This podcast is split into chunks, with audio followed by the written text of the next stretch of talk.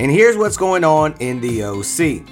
This weekend, the preteen and junior high are meeting up at 11 a.m. at the Irvine Regional Park at Coyote Corner Group site.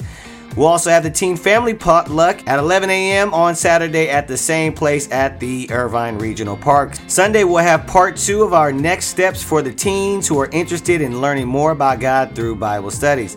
Sunday worship service. You can check with your local ministry or online for info for our in person services. Also, you can set up recurring giving on our church app or on our website, occhurchofchrist.com. Click on North OC. Please consider doing this today because it will enable the church to save tons of money on fees and allow the church to do more good work in our ministries and communities. Check out the newsletter for more upcoming events. That's what's going on in the OC. Have a good one.